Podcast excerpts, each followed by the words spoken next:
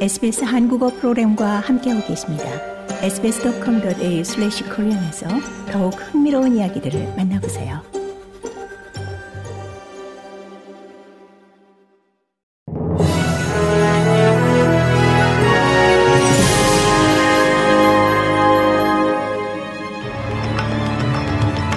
(2월 22일) 수요일 저녁에 SBS 한국어 뉴스 간추린 주요 소식입니다. 근래에 오늘 내무장관이 이 퇴행적이자 고장난 호주의 이민 제도를 점검하겠다고 약속했습니다. 오늘 내무장관은 호주 이민 제도는 근본적 점검과 이 철저한 간소화가 절실히 필요하다면서 호주가 임시 이민 관행에서 벗어나야 한다고 지적했습니다.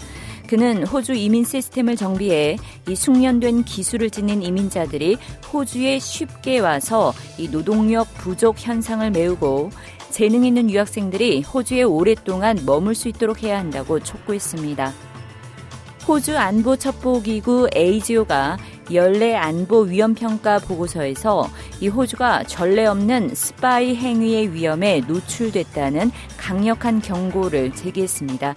ASIO 측은 특히 외국 첩보 기관들이 이 호주의 전직 국방 전문가를 포함한 정부 공직자, 금융 관계자, 의사, 경찰, 언론인 그리고 법조인들을 포섭하려는 사례가 가일층 확대되고 있다고 밝혔습니다.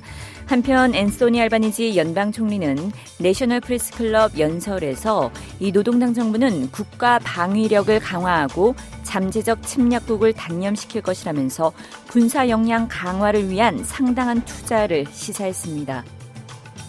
호주의 12월 분기 연간 임금 상승률이 3.3%를 기록했습니다. 하지만 이 기간 호주의 연간 인플레이션은 7.8%에 달해 인플레이션에 따라 조정된 실질 임금 가치는 1년 동안 4.5% 감소했습니다. 이는 역대 최대 감소율입니다. 12월 분기 민간 부문의 연간 임금 상승률은 3.6%를 기록하며 공공 부문의 2.5%에 비해 크게 높았습니다. 산업 부문별로는 도매업에서 일하는 직원의 임금이 4.2%로 가장 많이 늘었고 교육 훈련 부문이 가장 낮은 임금 상승률을 보였습니다. 뉴사우스웨일주 주정부가 리스모어 대홍수 피해자를 위한 피해가옥 정부 매입 제안 처리 속도가 너무 느리다는 비판에 직면했습니다. 리즈모어가 포함된 노던 리버스 일대는 홍수 위험 지역으로 이 주정부는 홍수 피해 주민들이 다른 곳으로 이주할 수 있는 옵션을 제공하기 위해 피해 가옥 매입 제안을 지난해 10월 발표한 바 있습니다. 하지만 그 첫 번째 매입 제안이 이 대규모 홍수로 3천 채 이상의 가옥이 침수된 지 거의 1년 후인 어제서야 이뤄졌습니다. 도미닉 페로테이 뉴사우스웨일주 주총리는 홍수 재발 시 최고 위험 지역으로 간주되는 곳에 250명의 집주인 모두는 4월 말까지 정부 매입 제한을 받을 것이라고 설명했습니다.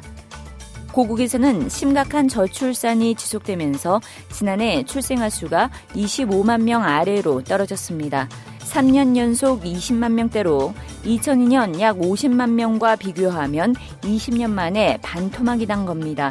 여성 한 명이 평생 낳을 것으로 예상되는 합계 출산율은 사상 처음으로 0.7명대까지 하락해 OECD 국가 중 최저를 기록했으며 합계 출산율이 한 명 아래인 나라는 한국이 유일합니다.